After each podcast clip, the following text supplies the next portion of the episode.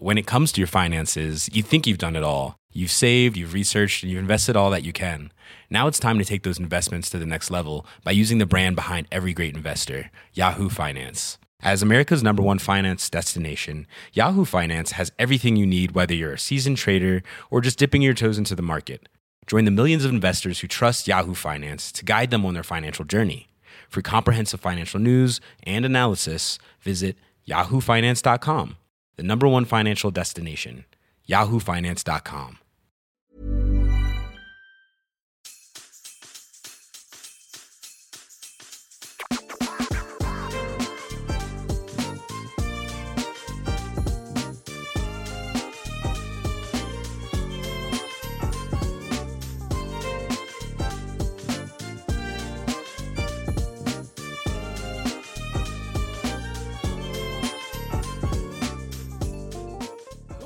Internet? It is Friday, December 21st, and you are listening to Waypoint Radio, episode 211, the last of our regular Waypoint Radios. We didn't want to do a regular Waypoint Radio. We were going to do another end of year thing for this. And then what happened was December kept putting games out that we had to play and talk about.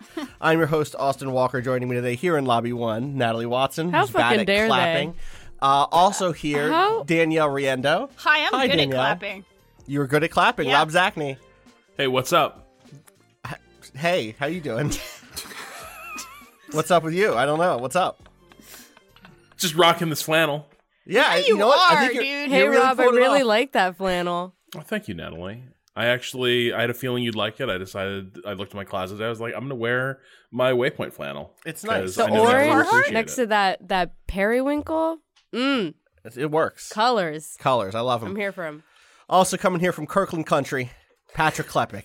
I told you the Binny's two for one on the Dewar's white label is a good deal. It's better than the Kirkland, so I'm Yeah. moving up. Okay. And it's I'm, It's- I'm getting that's points that's on Binny's Binny's Beverage card. Depot for those of you who don't watch the Blackhawks. It's in uh, Patrick Patrick's needs can't be satisfied at a liquor store, uh, but a beverage depot is really more his speed. Like I only I only buy liquor at the Costco warehouse, the Binny's Depot, and that basement around the corner in which I'm not sure what he puts in it, but I lose track of time for 12 hours. yeah, that's good Wherever stuff. Patrick goes, he brings his man cave with him. Oh boy, we we have uh, Danielle. We only have you for a limited amount of time, so I want to dig right into the game that you have been playing lately. The very beautiful platformer. ah, I can't pronounce it. I don't know how to. I can't. Amber Green. There it is. It's not green, and it's not ambergris. That's a different thing. Grease. Gris. Grease. I can't roll my R's. Grease. I've never learned. Goodies. I can only roll my R's when I sneeze. I think I might have like a speech impediment that like I wouldn't know as an English speaker, but I can't actually roll my R's. I can fake it, can but fake the it. only time Wanna I actually roll an R is when I'm sneezing. Can Is it like when you think about it and then sneeze, you can roll the R, or is it just naturally when you sneeze, you're rolling R's? Uh, just naturally, it's more like a, a trill. I guess is the way it's been Ah. described to me. Yeah, sure. Interesting. Let's talk about this game before Danielle has to run. All right, I have Danielle. I have ten minutes, uh, and uh, it might not take ten minutes, but I have been playing Grease, Grease, Grease, I'm gonna say by- Grease. Grease. Okay. Lightning. Uh, it's by Nomada Studio and published by Devolver. It is extremely pretty, hand painted, aesthetic, uh, very sort of pastel, lots of purples, lots of reds, lots of beautiful tones. Platformer. And uh, I quite like it. I, I'm probably about two hours in. I don't think it's a super long game, so I feel like I, I've, It I've is gotten a good chunk. Okay, cool. You've played it. Yeah, I finished it. Yeah. Oh, all right, rad. Um, Yeah, I've also put about an hour in. I think so. Talk about it a little bit. All right, cool. Uh, well, it is a platformer as not very subtle metaphor for grief or mental illness or, or some sort of sort of mental struggle. The game begins with, uh, I guess her maybe her name is Grace. I don't know, but the protagonist is sort of singing at the very beginning cutscene, and then her voice is sort of taken away from her, and she's thrown into this void of white snow. Which, by the way, as a official winter hater uh, of, life, as the official person with a war on winter, I really appreciated this. That uh, winter is the metaphor for depression here, lack of color, lack of feeling, lack of humanity. Perfect. It was a perfect metaphor for winter. Anyway, um, and you sort of stumble around in the snow until you are finally able to walk and then run and then jump. And then you go into levels that are sort of arranged around a color scheme.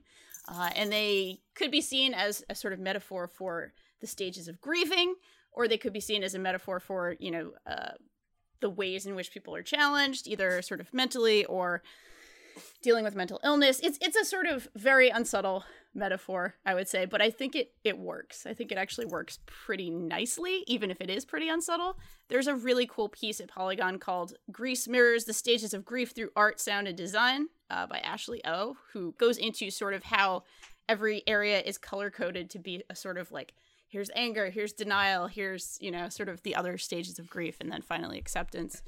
Uh, but yeah, just really really pretty mechanically uh fairly simple you're mostly sort of running and jumping and then you gain an ability in each sort of color area to Mhm. deal with the obstacles around you um but yeah I, th- I think the thing that most people will see is that it's absolutely gorgeous uh and and really the art style like the animation flows really really really nicely Yeah, it's hard to undersell. Uh, it's hard, rather, it's hard to oversell how strong the animation is, and some of the visual design of the the locations and the like the ruined architecture. And Yeah. there's a bit where, where I am. I'm, I'm, you know, I it's like I said, I'm probably like 45 minutes an hour in, and I'm at like a um a very green area now. I Yeah. believe that is just like overflowing with life and and vines and uh, everything's overgrown and beautiful and I, I really really um, think that, that that stuff really lands for me. Um, I've been there's something about this game that feels like it is like a few years too late for me as a Sure. player. Um, in that I've played a lot in that like if this had come out in the same window of Abzu even um, you know oh, I think it of- would have to be earlier than that. We're, I, think we're, I think we're thinking closer to Journey. I Because, think like, it's post Journey because Journey opens it, the it- door. it is like this sense, game doesn't right? exist without Journey, Yeah, but it feels of of an era of that kind. So I agree. It's gorgeous. This game is I think like, beautiful. but the fact This that we're game is saying this over and over again is we're killing it with so kindness. so here so I played this game and felt nothing. I want I know this game wanted me to feel things. Um, It's it's gorgeous, sweeping imagery. The music is appropriately dramatic, and the the the uh, sort of like the scope of like the the events that are unfolding. But when like I think you kind of alluded to this a little bit, Danielle, when you were you were speaking of the game. A lot of sort of like sort of, kind of, not sure where the meta maybe the metaphor is like grief. Like I don't actually really you can read a lot into I think Yeah. what happens, but I think the game actually layers whatever message it has obfuscated behind a lot of really pretty imagery instead of actually just being a little more forward about what it's actually trying to say. And because of that, I often found myself playing the game going like, this game really like if you did a checklist of like, here's how to make you feel something in a moment. it's like got the big sweeping imagery, got the music, got images that could certainly be metaphor. Uh, I got those strings in the background. Oh, I can feel my heart pitter pattering. some birds. I guess, but like, Lot of I never, I, I didn't actually. None of it landed for me. It's like I don't know what I'm actually supposed to feel, except that this game f- look. It looked at games like Journey and said, "Oh, here's sort of a kind of a template for sort of the game you build and it's it is one of those and so i certainly do not want to take anything away from people that looked at this and did find something that they identified with but i it landed completely empty for me and actually i wish the game had been just a little more what it what is like it didn't need to direct. actually- a little yeah because like That was- as a- as unsubtle as it is it also doesn't i never found that it actually found a way to communicate what that message i got to the end and i was like oh oh like this is okay this is supposed to be like a redemption or i ha- i don't why are they i don't it just didn't land for me at all There, there's two things I want to shout out. Uh, one is uh, Alice Bell's review over at Rock Paper Shotgun, which kind of hits at some of this stuff, um, al- along with a sort of like there are three types of women in video games. this is the third type. Um, but but I think like she also similarly has a has a bit of sh- a struggle with it, which is like I loved playing it. I really enjoyed what it looked Mhm. like. Um, Totally.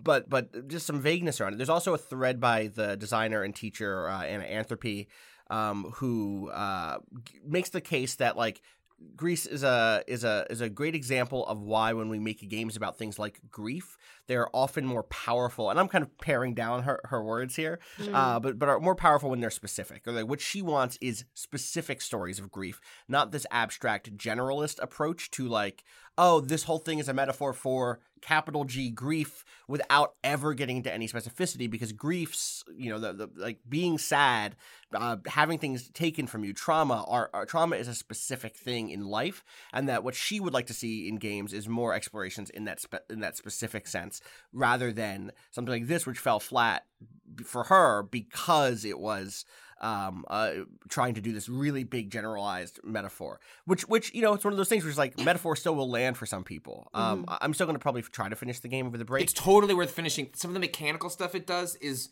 Um, uh, Mike Fahey wrote a review of this on Kotaku, and one of the things he landed on was that one of the things that's also disappointing is this game uh, picks up and puts down so many little cool mechanics. Uh, D- Danielle, have you gotten to the ice area yet? I'm in the green area still. Okay, I don't want to. Yeah. Sp- okay, then I do not want to spoil the mechanic that this game introduces for like 45 seconds and then throws away. Wow. Like there is um I I've always admired about Nintendo the way that they especially in the Mario games, uh, the the 3D Mario games, they'll just kind of like pick up an idea, let you play with it for a little bit and then they just move on to the next one because they smartly realize it's better to want more of it than to get tired of it. Uh, but this game actually it doesn't I felt often didn't take things far enough where it's like, "Oh my gosh, you're playing with really cool concepts and then just discard them so quickly. Um, it's a three hour game that I wish was a six hour game, which is not usually the message you would hear from me. Um, Maybe partially is because the metaphor fell flat for me, but the mechanics actually were stronger. So I played this game uh, at PAX, and I remember mostly talking about the aesthetic because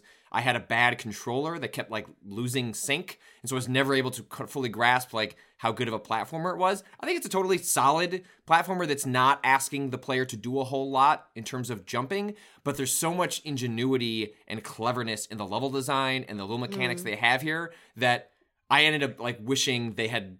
It seems like maybe they might have truncated the game. Uh, maybe because of how the art was devised. I don't know exactly the development process, but um, in service of getting a tighter metaphor. But I would have actually loved more time spent just mechanically in the world. Yeah, two quick things before I have to uh, bounce. Unfortunately, uh, one being I, I do I got the sense playing this that this was uh, like prototyped mechanically before there was a sort of theme put on it potentially, and or maybe the art also kind of came together and and they sort of uh, fell where they fell with it. Um, it is working for me on some levels, but I wouldn't call it quite as successful as, as something that really kind of hits me in the gut. It's it's more like, no, I see what they're doing. I, I'm enjoying this, this Yeah. sort of thematic stuff that they're doing. Um, and the other thing being, it does sure feel like a game that's made for people who like there's a very specific type of player who plays like five games a year and they're not the maddens they're not the sort of hardcore games they're the sort of like maybe you play one rpg and then you play like cool story games and it does feel like all right this is This right is the, down the one of center. those five. Yeah, yeah, yeah, yeah. this is one of your five. Uh, but I Um, am enjoying it, and I do definitely want to beat it. I do think it's mechanically doing some cool stuff, and it, it man, it's pretty. I'm a it's sucker really for pretty. that. It's It really, really, pretty. it's it's when we use when we say ah, it looks like a cartoon. That has been diminished to the point that it's no longer means anything.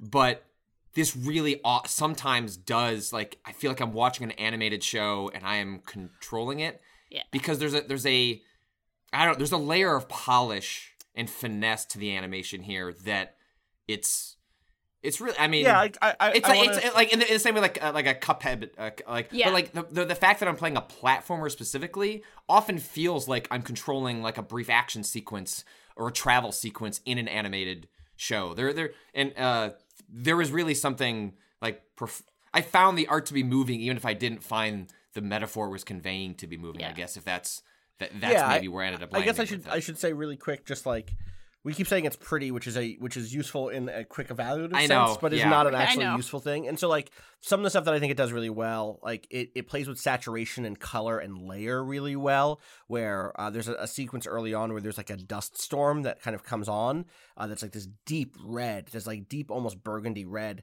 um, that covers the entire screen. And sometimes like it, it will hit so hard that you get pushed back, and in that moment, it's almost as if someone has like tossed a bunch of like blush in the air or something. Mm-hmm. And there's other times when like or like that stuff will stay around or will be like painted as if on different Photoshop layers throughout this 2D world. Um, and then similar things It happen. does. It does feel. It does feel like when the, world is being painted often as you're Yes. playing. Like for example, there's there's a there's Yeah. a, a boss sequence with a with an enormous bird or a crow where as you are working your way through that sequence, like the way it like transforms as like the, the the shape of it just like blotches the screen as it like works its way around. Like it feels very much often like there's a paintbrush that is like whipping against the screen to like transform the world and like the creatures and the the the, the environment around you um is morphing in real time as sort of like this you know like mis- invisible hand of a painter is is kind of like blotching it. It's like it, it feels deformative in a way that someone is like, ah, okay, okay, okay, we're moving on to the next painting. I'm, I'm, I'm expressing this different image. Right. Well, and then Um, it'll sh- it'll shift, right? Like there's a sequence again pretty early on where you end up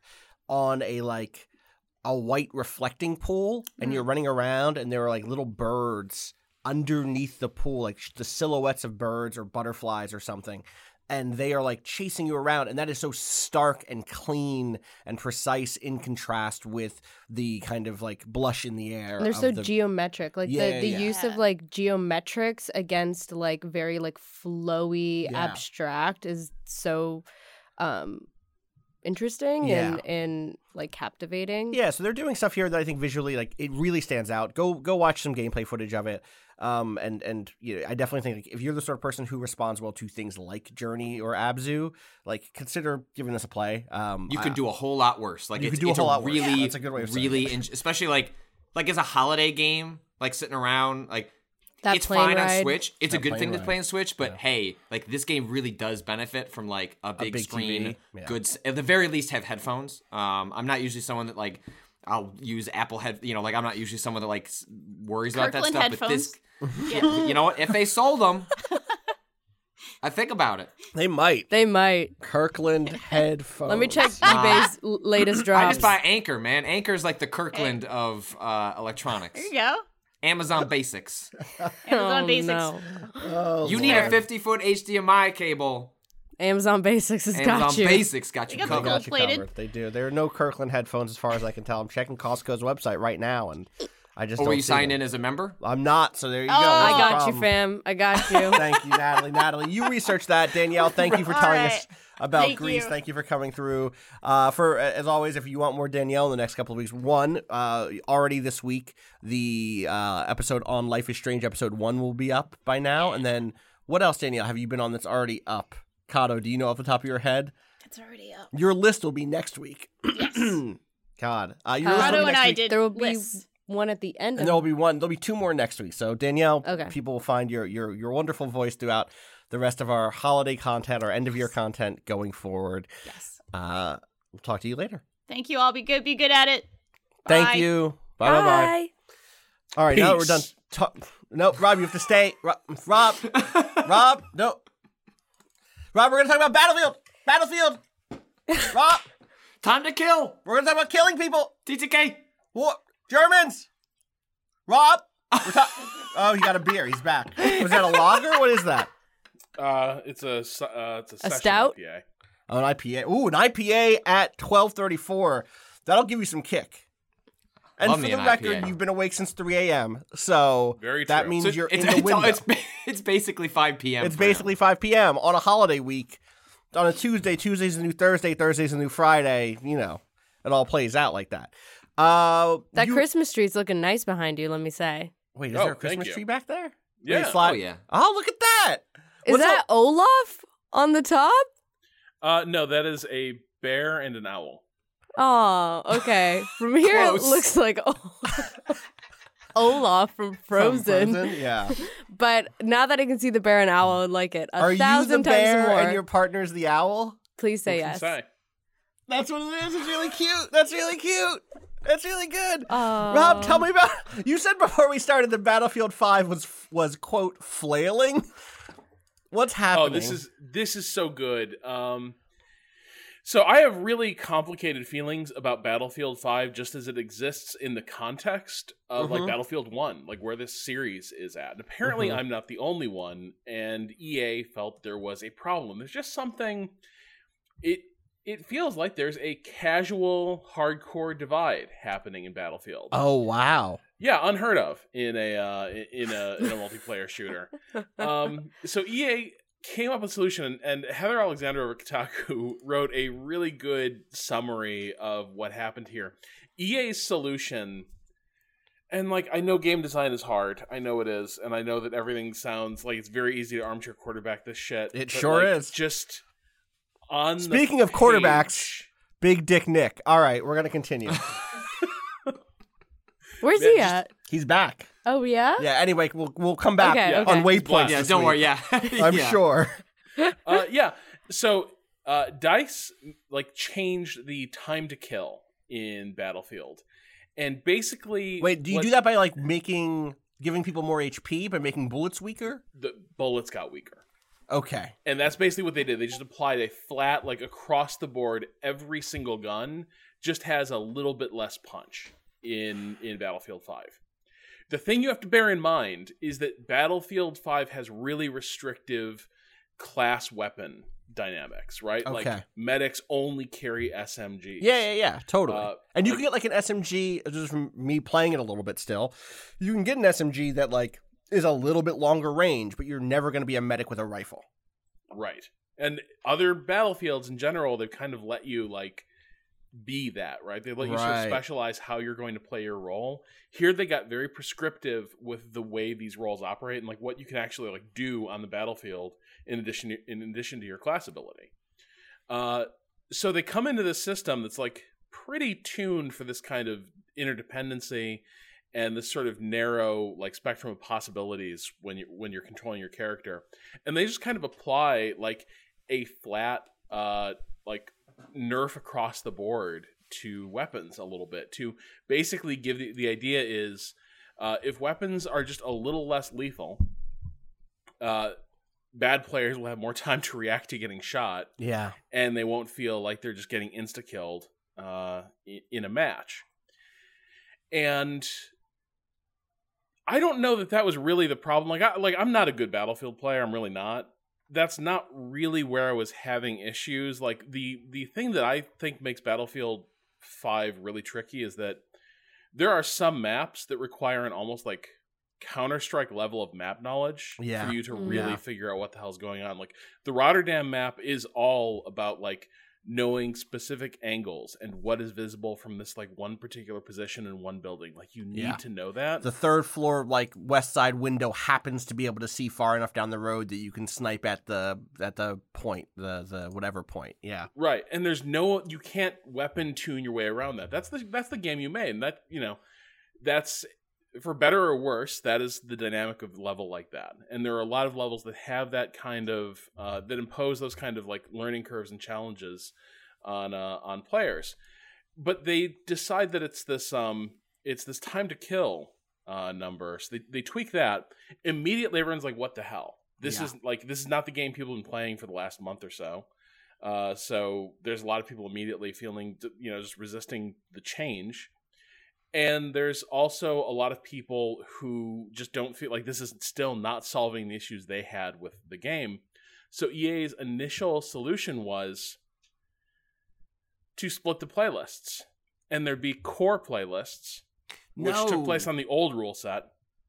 And there'd basically be like patch uh, playlists on the new pl- uh, on the new uh, on Isn't the it new like- patch, on the new isn't rule. They, This do, do they not have a test server or something where it's like, yo, here's the version ahead that we're fucking around with. Let us know what you think. you know, I thought they like. I don't know that they do have a test realm. Uh, like I, I generally don't fuck with stuff like that. So like PUBG is probably the only game I mess around with on on that score. so maybe this is the case where like they they needed a, a, a public test realm and they just didn't have one. But they end up like splitting the playlists, and this lasts a day. And Oh. then a day later, to like last night, they basically like backed the car up, and they were like, you know, we learned a lot from this experiment already, and we've heard a lot of feedback. And so we're just going to undo that change, and we're going to Oh, merge buddy. the playlists back together. Uh, and Can you we're- explain what splitting the playlists means? Like, it, does that mean you, the players, are choosing which ones they're entering in, or are they Yeah. like being? So basically, Natalie, you would be like, I want to play on the core uh, Okay. rules, which means the original time to kill variables. okay, Or you'd be like, But I'm feeling a within the same- today. are these people playing within the same like They're split. matches, or they're completely They're split? split. They're Okay, split. So you're Okay. going to a server that's playing by one of two. It's like, like the difference rule between sets. like a survival and a creative server Gotcha. in Minecraft or something, right? Yeah. Which Yeah. like which uh, which I'm not opposed to, like especially in that in that metaphor, I think it actually makes a lot of sense. The like I think there's a world in which you can imagine launching a game that says, "Hey, we have an arcade mode and we have a sim mode, or we have a."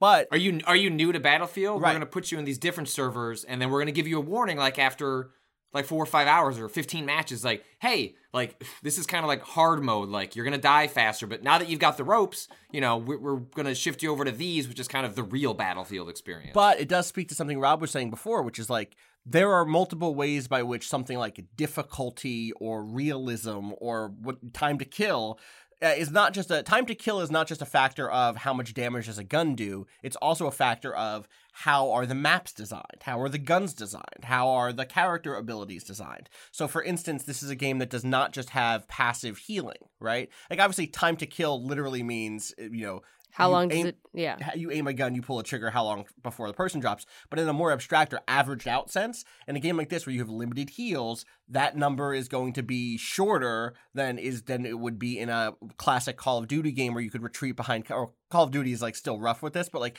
a game where you could retreat, like Gears of War, for instance, is a game that has really long like time to kill between a person starting and the that, that character dying because it's easy to retreat to get behind cover to heal back up Mhm. um you know uh and so like those changes aren't just in the gun like and so to some degree it's like yeah i want the thing that patrick you just suggested as a player it's one of those things i'm like oh yeah that sounds great put me in an easy mode until i learn the maps until i get comfortable and then slide me into the real shit but the the real the whole game has to be designed around that idea from the jump and it doesn't sound like that's what this is it sounds like a weird back fix So the yeah, the interesting thing in the original uh like post where they were explaining why they were introducing the time to kill changes, and again this is uh cited in Heather's article, uh, is basically like Dice copying the fact that the wider player base is declining. Uh like it's declining too quickly. Well, this game has been uh, by most metrics with you know without EA coming out and saying it because they wouldn't that it's bombed. Yeah. Like this is um, they made a calculated mistake in the beta period where the game got like normally EA's done this thing where like hey you know you can play the game two weeks ahead of time or whatever ahead of like the the normal people, but this it, it appears that period killed all buzz and interest for this game at around the same time when Call of Duty's uh, battle royale mode, which seems to have tapered off, but was at least successful in generating a huge amount of initial interest in that game, Well- and that Dice maybe just miscalculated entirely on what this game should be. So here's my so a couple things. One, there there's a very real fact that the pre-release versions of this game sucked. Like every time, like going back to the closed alpha, all the way to the like public beta that was basically the like you're playing it for the two weeks before the formal release, the the pre-order uh, beta, basically. All those versions were vastly inferior to the 1.0 version that rolled over the day of launch. Like Austin and I were like sitting there on Thanksgiving weekend. Yeah. I was like, Austin, like a shit ton of my review is premised on this experience I had that like literally like the patch downloaded at midnight and that experience basically vanished. Like my review was was in, in the stuff that I cared about in my review, a lot of it became a dead letter because there were so many issues in that pre-release version. On the strength of that pre-release version, I would have said stay the fuck away from this game. This sucks. Uh, so I think that did hurt them, but I think it's a broader issue of one of the things that people really hated in Battlefield 1 is that there was apparently like some bullet randomization in the like the tr- the way the bullets traveled. So if you're just like spraying with a machine gun, not every round is going where your cursor is pointed. And that pissed people off because that felt like you're being if if your thing is like you've got really great precision and aim in Battlefield, having that randomization really damages your your game and really like puts you on a more even footing with players who have not developed that skill as much.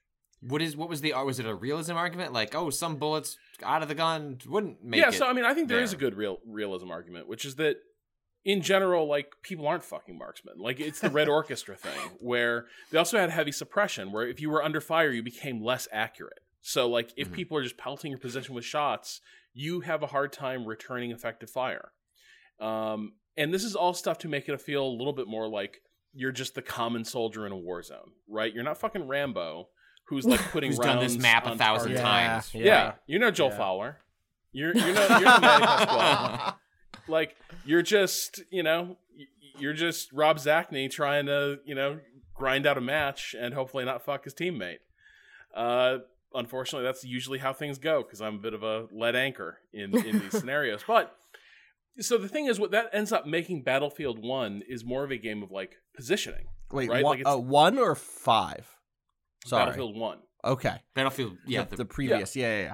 so that ends up becoming more of a game of positioning where it's less about getting every round on target and opening fire from the more advantageous position right like Mm. like picking your moment picking your location if you're still an ace shot you're still going to get the better of like 9 out of 10 engagements but it just it tweaks the way the game works just a little bit battlefield 5 they went with this where you point is where you're going to hit that's kind of the model they went with. Now there's some ballistics uh, there's ballistics modeling in the game that does reintroduce some um, interesting dynamics about the way the bolts travel, but in general, they're favoring the precision like reflex shooter So you're it, more. it might do the thing where the gun jumps between shots or whatever, or like the reticle gets wider. But if you're one of if you're someone who plays this game six hours a day, seven hours, eight hours a day, you could probably eventually learn to compensate for that and move the mouse in the way that would like still keep all those on target. And it feels real means- good if you like completely know that recoil pattern. But if you're me, it doesn't. Mm-hmm. Right. Yeah. And then the game does the game was undeniably just faster paced. Right. Like I'm like when I played it, I was shocked by how much more it has a almost Counter Strike like round pacing on a lot of on a lot of your spawns. Uh, where you're sort of running Yeah. and gunning, and especially as like once you get into closer range, you see somebody, both sides open up, somebody's gonna be dead within like a second. That's Yeah. just how that's going to play out and that seems to have alienated a lot of people to top it off with there's just like there are so many experiences now where the map dynamics are kind of at odds with the class dynamics like if you played medic you can only carry a submachine gun that's only effective at close range i don't know man like on a big open desert map where there's no Yeah. cover and there's Yeah. hardly any structures like playing medic fucking sucks Right. like, which sucks is I like to play medic. You know. yeah, I- that's that how I played. Yeah. Uh, they've still got like medical crates. Uh, like PC Gamer posted had a good post about this where like, you know, it was sort of a tongue in cheek post about you put you put the medical crate down, which becomes sort of a healing station. Nobody uses them because the game is too dynamic. Like the, nobody's running back to heal. That's just Yeah, not how this game true. works. But the mechanic lingers on. Like the entire like Battlefield Five just feels at odds with itself in a lot of Mm. ways, and it feels very reactive to like complaints people had about Battlefield One. But again, like I kind of returned to what I was saying with my original like review. It just feels like the game doesn't quite have like a strong identity uh, for itself, and you're starting to see them kind of grope for one with weird after release solutions. Yeah. Before we take a quick break, I just want to say uh, on this note, like I've also put a little more time into Vikendi, the PUBG snow map, uh, and it's really fucking good. Yeah. Uh, I had a good playthrough with God. Who was I playing with the other day? Why am I blanking on who it was that I was playing through? I feel like a jerk. With a friend. I was Oh, it was with Matt Pasquale, who who helped me get my first ever chicken dinner, uh, and Will Smith, friend of the site, Will Smith. Um, and we ended up just like I I think it was before Will Smith joined, but but we went out to some hot springs and we we ended up trying to. So we made the bad choice. We are like, oh, this is a new map. We want to see everything on the new map. This this place says hot springs. We got to go to the hot springs. It's time to relax, you know, kick back a little bit.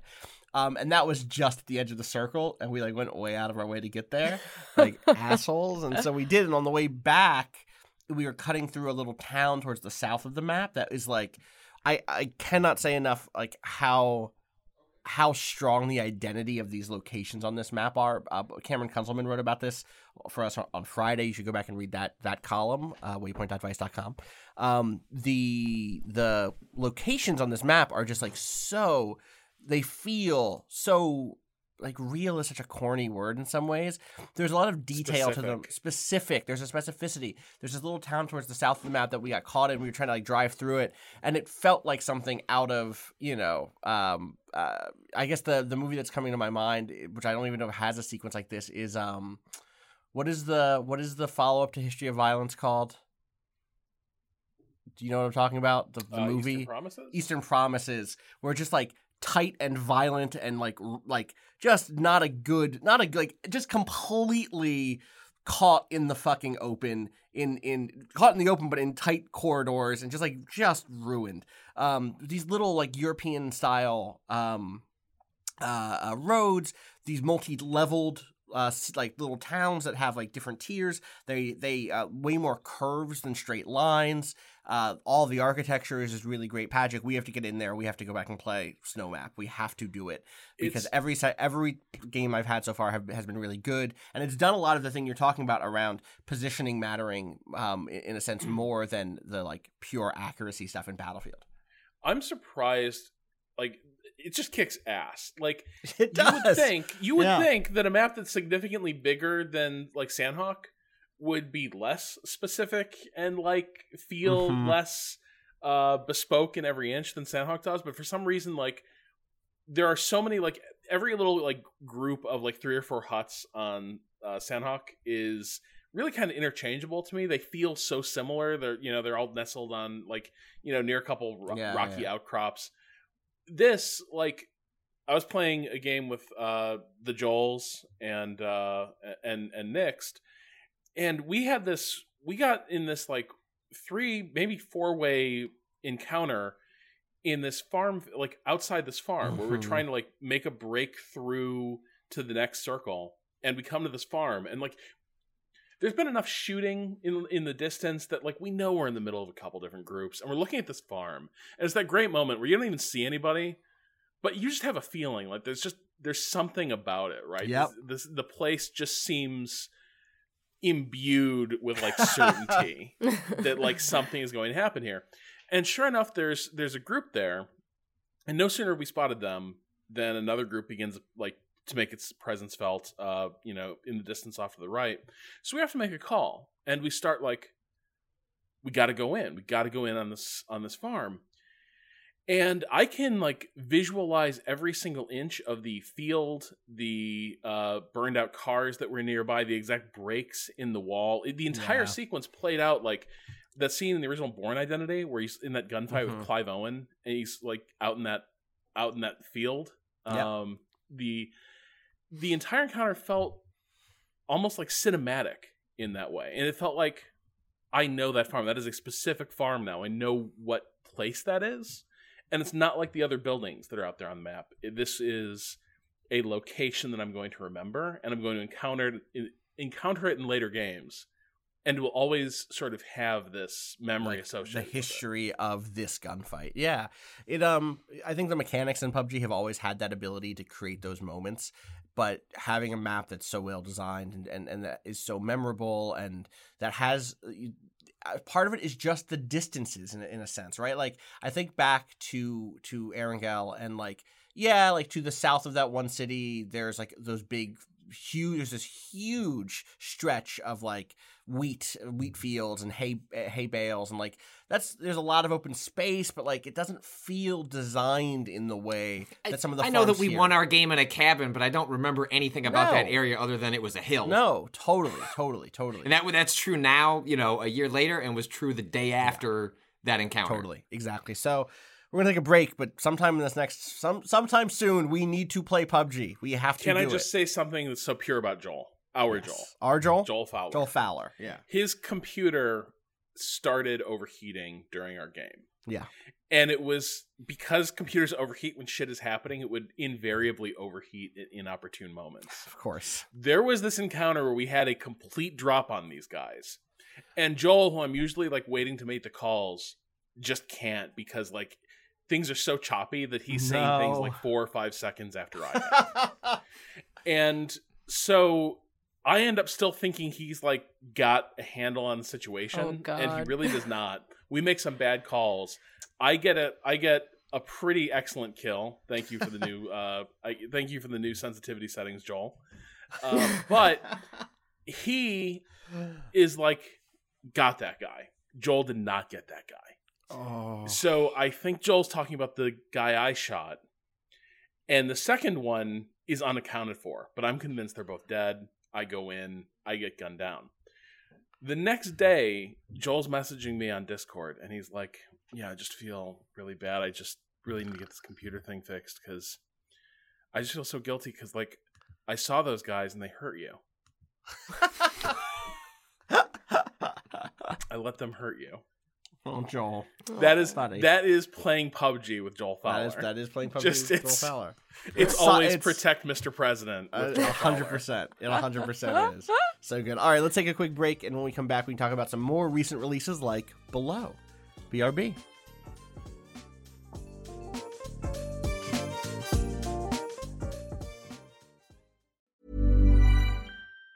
Even on a budget, quality is non-negotiable. That's why Quince is the place to score high-end essentials at 50 to 80% less than similar brands. Get your hands on buttery soft cashmere sweaters from just 60 bucks, Italian leather jackets, and so much more.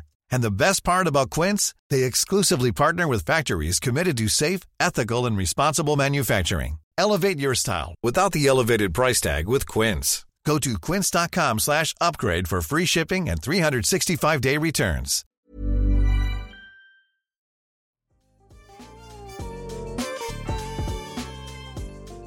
All right, we are back, and you can catch me seven layers below the deep, going into the ice caves and following weird lights and dying over and over again because I've been playing Capy Games Below, a game that has been in production since Before time before- itself. Yeah, yeah, time immemorial. Uh, I don't even. I'm basically the launch of the Xbox One. Yeah, because it was it was one of those games that was shown off during the Xbox One like the first not its not its announcement, but the first E3, it was one of those like ah, and here's you know one of our big indie exclusives Right, that we're right. getting behind. Um, so yeah, this game has been kicking around for Quite you know, some probably the better time. Part of yeah, And you know, uh, what I'll say is like a year ago, man, like it was a game that I sat down and played for 45 minutes three years ago at a PAX.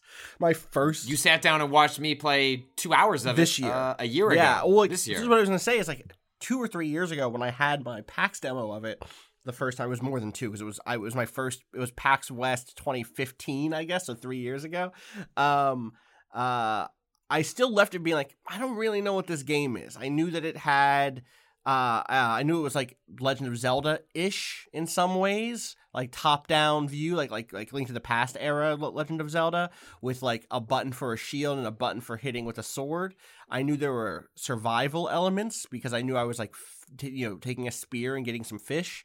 I knew there were secrets in a Link to the Past style way or, or in an exploration game style way because I found a spear hidden behind a waterfall. Um, I knew there was some crafting, but it seemed light. Uh, but I didn't know what the game was. I knew I was going down on this mysterious island into a cave system, a dark cave system, but I didn't know what the game was. And then earlier this year, we had that like two hour plus long demo where we started to see a little bit more of what the game was, and that that gave me a better feeling for for what Below would be, which is um, in some ways there is a degree to which it feels like a methodical, a very methodical and less chaotic and and less uh, random, but not in a bad way, spelunky. In that there are the structure of like, oh, this is a biome that I'm going to go through a few levels of. Then I'm going to get to a new biome that maybe has new enemies, and I'm going to be in that for for a little while. And I'm going to have to different concerns because the environment is going to be different, and and that's going to make me play slightly differently. And obviously, it's different than Spelunky in a million ways, right? Um, you know, Spelunky doesn't have a, a coldness mechanic the way Below does. No, but it's But you uh, what I'm saying. You, you slip, you could slip on ice in Spelunky's. Like Sure. there's just there's a different there's a different uh, environmental consideration that forces you to, to alter play, your play slightly differently. Right, totally. Um, so now, but uh, weirdly, I I'm glad I watched that that demo of you playing it for a few hours earlier this year because it helped me understand what the fuck this game was going into it. But also weirdly now, it's it's been strange going back through some of those areas, um, and like. I'm waiting still for the hook, if that makes sense. Again, uh, I don't know if it's there. so I, got I, got to something really weird finally. Okay. That like Uh-huh. was like, what the fuck is going on? Uh, that that made me feel like there is some other shit popping off down below. But also, I don't think Okay. you're wrong. So I get so I haven't I haven't played the uh um it since that demo, but when I finished the demo, which was like you know, it was a front. You know, it wasn't like I was doing a bunch of cycles of the game. Like I did, I did- died right. two hours into the game, made it to the th- the third uh, biome because we the get- third biome. There's like one that's Like a- caves basically. It's just like the caves. Yes. It's dark. You have to use a lot of light. You use lots of like you use your torch. You use the special lantern that. So I made it to the second biome. no, you made right? it to Like the third. You, you made it to the third. Second one Okay, is yeah. icy. It's ice and there's Right. wolves, but there's light. And the third is where we got to, and we were like, "Yo, shit! There's different types of enemies." That yeah, was they were really fast and they beat, They the beat shit the out of shit me. out of uh, super fast. But um, when I got to the end of that demo, like the thing that I was left with was, I don't, I don't want to go through all that Right. again. Like that was a full two hours, and it wasn't like I got to the end of it and went, "Cool, learned a lot." I'm excited to like jump back into those previous areas like more efficiently or whatever. Um, you know, at the time we were given a little heads up about a secret of the game where like you're gonna be, you know, you were able to stash items and equipment in these different sort of uh, areas of the game so that when you go on subsequent runs, you can leave extra stuff behind or go on runs that are purely about gathering items for a future run. Right. There's also there is Um, also a sort of like you get this pretty early, so I, I mean I'm gonna have to talk somewhat spoilery about Below. Below is the sort of game that has uh, the aura of of a game that you're not supposed to talk about anything. Do you know what I mean? You're supposed to be like go in, go in fresh, go in without seeing anything, and just you know uh, learn it all yourself. So I, I Do understand. you feel some- like it warrant warrants that? I'm not. I don't think so yet. Okay. Is what I'll say. Right. Um. Because I also think some of the things that you don't know may turn out to be things that you would re- not want to play that game um, if you right. didn't know so about I'd them rather ahead of talk time. about them ahead of time, and I would also rather the the other side of that too, which is like if you're bashing your head against it, being like, "Why the fuck don't I have blank?" I'd rather say, "Yeah, don't worry, blank is coming." Like with Ashen that came out a few weeks ago, I played for the first two hours without having like a chest to put extra equipment. I was like, "Yo, is there not a way for me to do anything with this extra with all these extra weapons?" And so I looked on. I it was I guess yeah, the game had just come out, so I looked online. and Someone was like, "Oh, don't just keep playing, keep playing, you'll get the chest." So like I want to say that with this, which is one. So again, if you don't want to know anything else, just jump ahead, go play the game. If it seems intriguing to you, uh, it's interesting. I, I I'm gonna probably keep playing it. Um, so there you do eventually get a thing where when you go when you go to a fire. There, so there are fires in a Mhm. Dark Soulsy sort of way, except it's not that you're like Are these leveling. these bonfire like Yeah, these yeah, little yeah. ones? Yeah, totally. Okay. Yeah, I'm Um, watching a gameplay video in front of me. Thank you, Natalie. Um, so when you go to those those bonfires, you can spend the currency that's dropped from enemies to either turn it to turn it blue, which may, means that you can teleport to it, which kind of sets it as a checkpoint that you can go back to if you die. So you can go to any bonfire or any fire like campfire and then teleport back to it. But you eventually you also just get the ability to go into like a weird subspace zone where they where you just have like a chest and uh, uh some shelves to put f- extra food and it ends up being like a like a another dimensional space where you can leave stuff for your next run right? So you could be like okay i found this dope sword or i found like there, there is some degree of loot in this game. I found this armor i found this like uh plus one uh not plus one but i found this like sweater or whatever the fuck that will keep me warm but i'm not in the ice zone right now. I'll go into my into my weird dimensional So it's only apartment. stuff that you're not currently using. You like can you can leave it there. You Leave- leave it there. You don't it is not like so this is a run based game zero go back to the basics this is a run based game in which you are exploring an island and going deeper and deeper below the island and finding old weird magical shit um, that is that reminds me of a sort of there's like a slight breath of the wild thing here where it feels like oh uh, this stuff is magical, but it has the sort of hard edges of technology, right? Um, lots of glowing lasery shit. Uh, I got into a space.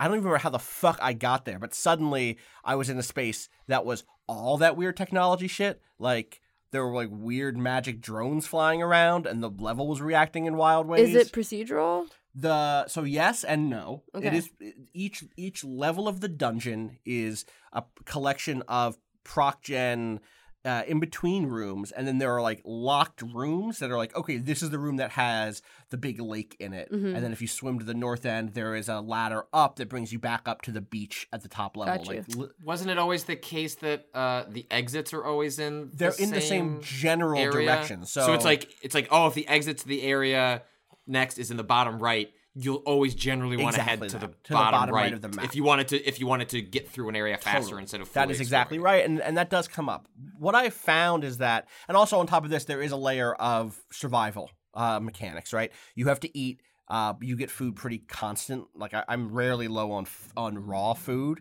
because You you, can bleed, right? you can bleed, and you need bandages to stop bleeding. I mean, you you will eventually just like bleed until you hit a point where you stop bleeding regularly, but you'll do a lot of damage as that bleed kind of works down. Um, so you want to craft bandages, and you craft bandages by finding slime and by finding you know a bunch of different things. It is one of those games that's like you want to be on a message board talking to people or in a Discord Mm. chat talking like, oh wow, I just figured out how to make bandages. Like one of the early things is is you realize there are leeches that will come and get your blood and if you kill the leeches you can get slime which is a component in making bandages. And so there are times you're like i'll get hit a little bit so i'm bleeding which will attract the, the leeches so they can eat my blood and then i can kill them and use their rob is making a face which is very funny to me.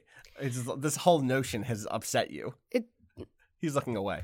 Um It's so, interesting to me how specific this is when you are so far, like in terms of like the Yes. the how you're playing, like you are so far pulled back Yeah. from the actual like embodiment of your character. Like Yeah, you're not, not like right up. Souls, yeah, you're not like right up there with your character character or in your character's perspective you're like pulled so far back Yeah. and like so abstracted almost that it's so fascinating like it is where do you begin to like internalize that sort of Yeah, and so when you die, you you so eventually you die, and you come Mhm. back to the island as a new person, um, and it's all very you know it, it has a certain deliberateness in its pacing and in its its presentation. The game opens with like a 10 minute long not 10 minute long but genuinely 3 minute 4 Feels minute like 10 minutes. 4 minute Yeah. long just like far super high up shot like straight down vertical shot of a boat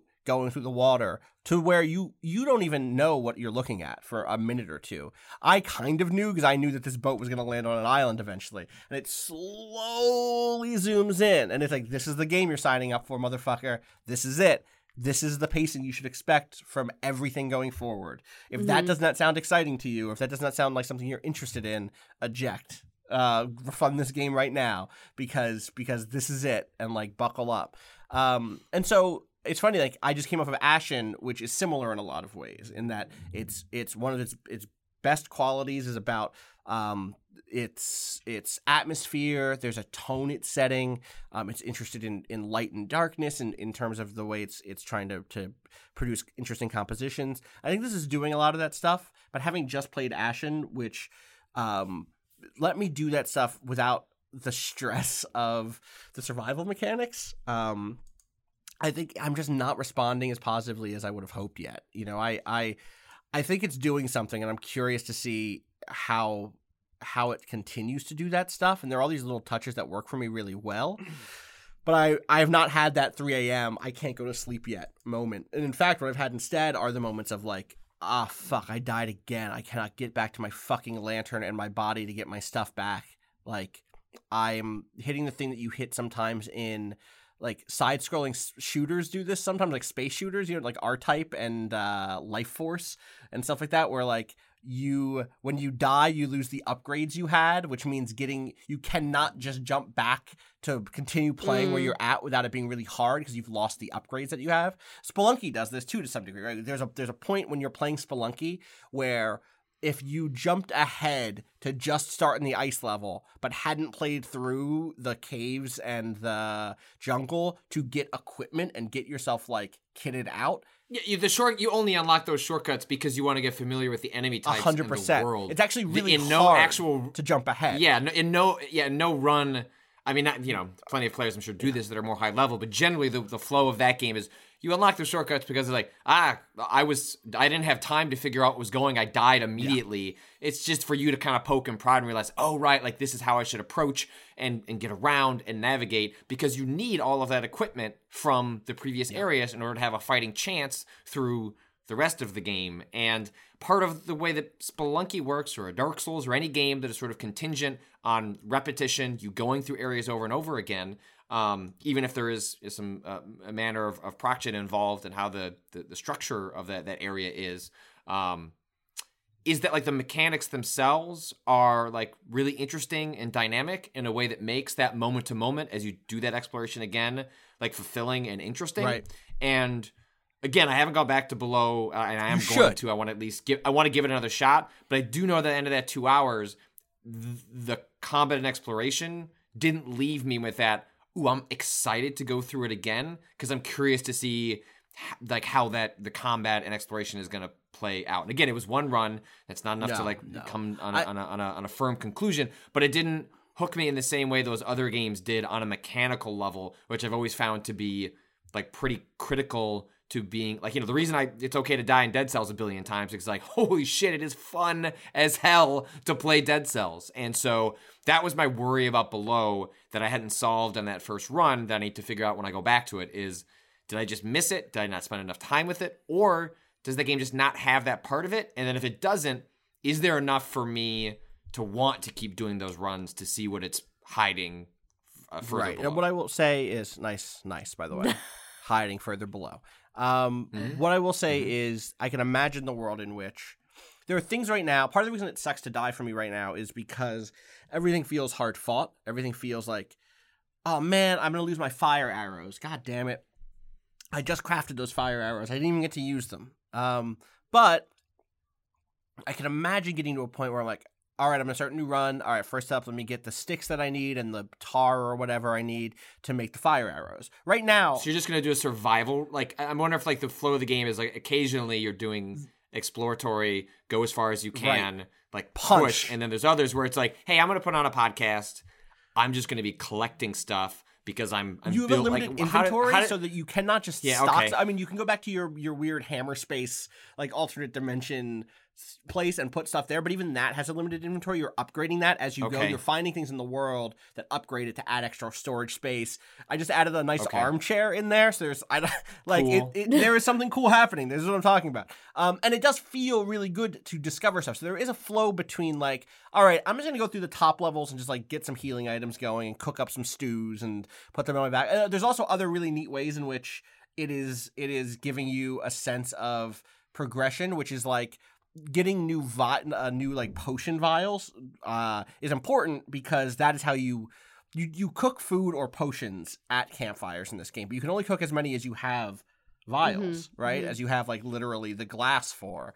Um, and so as you progress and you find a potion, part of the thing that's cool is like, oh shit, I have a second vial now. And those moments are great. So, you know, um, you have a, a magic lantern that reveals traps and that reveals like stuff in the like weird stuff in the environment if you hover over it. And so the moments when you you see something glimmer in the dark is really great.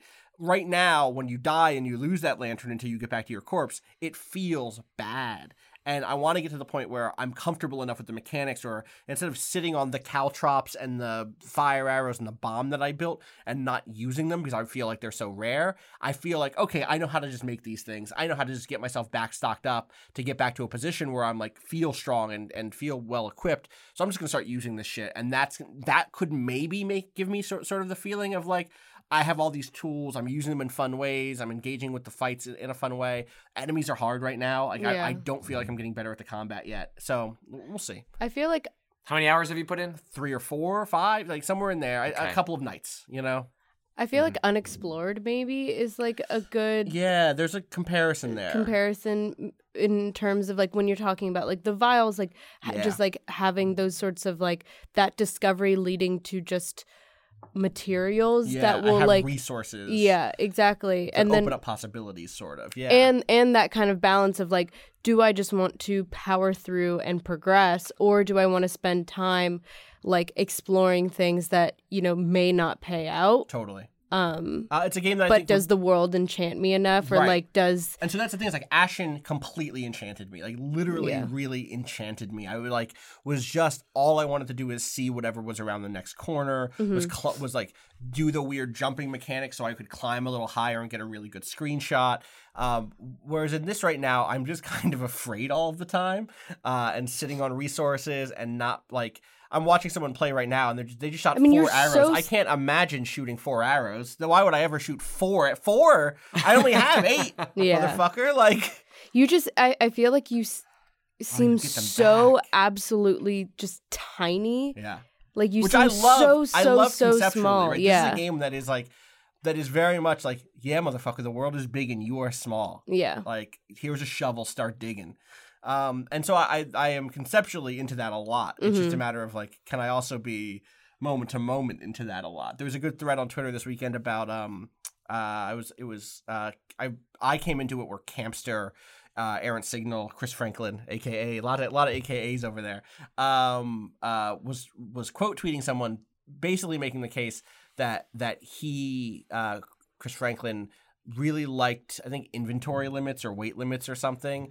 Um, and I was like, yeah, I love all sorts of things that frustrate you as a player. I'm that person, and yet in below, I haven't gotten to the point where I like that stuff yet. I do. Li- I like hitting. I love it when I'm playing a Bethesda game and it says my inventory limit is peaked. I'm that player who likes that shit.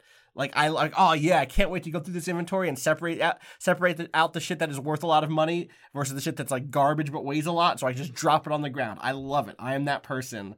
You're staring at me now, Natalie. I I couldn't. It couldn't I be love me. it. Those decisions are fun for me. Like Yeah. just in my soul. Yeah. Or I just love the mundanity and like the slow the slowness of at the end of a session be like, all right, I'm gonna clear out all the garbage. I'm Mm-hmm. gonna cook some stuff. I'm just gonna like go through all that. And that it isn't fun in the like this is a cool sword fight I'm in fun. Yeah. But it is and, and I haven't hit that yet in, in below. And that's telling because if not me, then who? yeah. you know? Yeah. And how long does it take to Totally. get like that's the worry I Totally, same. have is that okay, if that's eight, ten hours in, and then you get over that hump and you're like, oh, okay, this is how you get over this, which then introduces how you could start conceiving of getting to whatever the end game or back half of, Totally. of below is. That's just where a game lands on that. And again, that's where I come back up to the mechanical stuff, is because that's what does so much heavy lifting while you're getting to that Totally. point is that moment to moment enjoyment. And like I, I didn't encounter this, but I've seen some other people like complaining about because of like the the extreme distance and the camera view. There's a lot of like one and done traps Oh, in the game that are that are theoretically easy to miss, but are also easy to not miss and that to to die to that a one and done and then like whoop go back to the start go find your body is a, a form of punishment that feels especially again if you're lacking the moment to moment um, that stuff is going to weigh heavier because it's going to hit you harder than it would when you're like ah fuck it like i'm just excited to get back into that sword fight. Because like sometimes the sword fight is what allows you to sort of like carry yourself till you can kind of sort of e- mentally and internally like get through the other parts of the game. And so i'm curious. This is another I, game I, that want to give it a shot like four years ago would have found a huge audience of people who are desperate for weird, obtuse things that need a wiki to fully understand. Like that, there was this. or also there are games that are in development for too Yeah, long. yeah, yeah. And and like games mo- games move on. Uh, games are of a moment, and you know I'm not saying this is what happened to that game, but and you know it's often the case that you know games sh- it's better when games stay in development as long as they should until they are done. But it is also possible that you know the threads that were being pulled on, you know, Yeah, totally is. People have moved on. Totally is. All right, uh, we should go quickly to the question bucket because we got a couple good year-end questions here. If you have questions, you can send them in to gamingadvice.com with the podcast subject. Nope, that's not true. It's a question subject. Just put podcast in there. just, attach podcast MP3s. Just yeah, send us to your questions in MP3 format. Don't do that. waves. Waves only. Ogg Vorbis. Uh, this one comes in from Matthias, who says, "What non-digital games had the most impact for you this past year? I don't play any board games, war games, card games, etc. Anything that stands out." Rob, do you have any? Does anything come to mind for you this year? I know you play a lot. Oh gosh. Um, yeah, I mean, I think probably my highlight of the year was still Fields of Despair. Um, like Yeah, same. I ain't played that board game, but sure. Fields of Despair. Yeah, love it. Summed it up pretty well, I think. Uh, yeah, I mean that was the that so that was the uh, World War One block game that did a really good job of kind of capturing the ebb and flow of the entire Western Front uh, with a couple really simple mechanics, namely that every block of like a block could be anything from a strength value one up to like strength value twenty. Right, we talked Um, about this on a yeah. past pod, right? Yeah. Right, and and so the fact that like it introduced this really nifty fog of war to a tabletop game where you'd be looking like you know the enemy positions, but you don't actually know anything about them, and you end up having to really commit uh, a lot of preparation and planning and hope to any action you take, and sort of masking your intentions in a way that seems really authentic to the subject matter uh, and the way the different sides would have to sort of uh, lay the groundwork before they could they could accomplish anything. So I think that was probably my standout uh, tabletop experience of the year. Nice. Patrick, Natalie, you have any any non digital games in your lives these days? Potty training. Nice. That's a you game. know, Um, the the uh, art of uh, baiting your child into doing Uh-huh. things when they don't want to do them. Very popular uh, in the latter half of 2018 has been, well, me saying, well, that's mine. You know, that's mine now. And then suddenly my daughter wants it. So it's like she doesn't want to wear her pajamas, but it's like, cool, and those are my pajamas. Wow, that's a good game. on. And then suddenly, yo, actually, I put those pajamas on my ass. Like, I want those. Um, you know, the fine line of like, how many M and M's should you give your kid so that they will go pee pee in the potty? You know, it sometimes three? it's one, sometimes it's two, and Wow. then once they've uh, figured out the game Oh, and they're going, I want to go negotiation, yeah. potty, and it's like, do you want to go? You I don't. Are you? Mm. You're smart enough to be sarcastic and trick now. And then we go over, pulls those pants down, shows those M&M in the mouth. She goes, "I done." And then you get up, and then she just walks away and says, "But I can't break the game because I need you to eat the candy so that you will go potty. But then now you know that you get candy when it's sounds like a good game to me. That sounds yeah. That sounds fun. two player, three player, something something like that. It's three player. Oh, the other game of uh, it, you know, c- communication with your significant Ah. other because now your child is smart enough to know if uh, you are separated in different rooms and they ask Mm-hmm. for something and you've already had the yogurt in the morning and you're not supposed to have more than two yogurts in the morning because you will eat yogurt all day and that does some nasty things to your stomach if you've only been eating yogurt. But so you ask mama, "Can I have a yogurt?" It's like, "No, you already had a yogurt." Well, Dada doesn't know Ah. that you already had a Hidden yogurt information game. Kid runs over, says, "Hey, Dada, can I have a yogurt?" Of course you can. You fucking love yogurt. Here's a yogurt. Mama comes over like, "Why the hell is she eating two yogurts? I didn't know she had a yogurt." Could have checked the trash can. You would have seen the little yogurt. Should just have a yogurt can. Mark those Gotta- things. You have like a, a yogurt calendar. What's the thing like? I mean, you probably you just put a mark on her, right? Like just like the way. Uh, Marker when she's yogurted. yeah, exactly. Like sort of like For in the the horror movie, you know, you like Yeah. has this has this guy gotten morphine yet? Like Right. that's that you know, just do that whole medic thing where it's like, here's your yogurt, you know, quick quick dash with the permanent marker. Uh, you'll fix it in the next wash. That's true. He's not wrong. Thanks, Rob. I'm gonna, I'll, pa- I'll pass that yeah, one to you run chain. that. Yeah, let you, you know you run that through the system. You see if that works. God, uh, I, this weekend I played a game I've been hoping to play for a long time, and I really enjoyed it. It's called Detective, a modern crime board game. Um, it is out here by Portal Games. Um, it is sort of like an evolution or a, a, a it's taking a lot of inspiration from Sherlock Holmes Consulting Detective, which is one of my favorite board games ever. Um, it is uh, it is a God, it is a crime solving game. It is a mystery game in which you and your friends need to solve a mystery. Uh, in, in the Sherlock Holmes model, the the system Sherlock Holmes Consulting Detective was like you get the the premise of the crime. Uh, a, a, a famous you know steel magnet was found dead in his home. Watson, etc. Yes. British shit, you know, like that. and then you you would go to different locations on the map. Um, there'd be like a map of, of London, and you'd have a book with with kind of locations, like a you almost have like a phone book where you'd have people's names and businesses' names and stuff like that.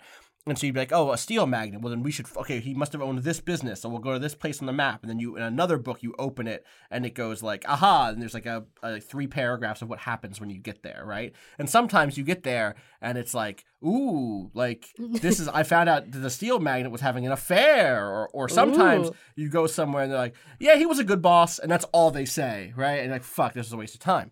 Detective goes uh, at the- at the end of that game, at the end of Sherlock Holmes Consulting Detective you eventually go to the asshole Sherlock Holmes, and he's like, I solved this in only going to four places. And you look at your list, and it's like 42. and then he goes like, Now, why was the steel magnet killed? And you're like, Oh, I know that because he was having an affair. And then and then he asks you some other bullshit like, And what happened to the lions? And you go, I never. Lions? There are lions in this. What are you? What the fuck are you talking about, Sherlock? So I'm. Ha- it's one of my favorite games, but I'm happy someone decided to try to like uh, uh, you know, give it give it some some modern touch ups, you know, and, and take it in some new directions. So, Detective is a game for like one to five players. You could theoretically play it by yourself. I played it with two other friends. I have friends, thank you.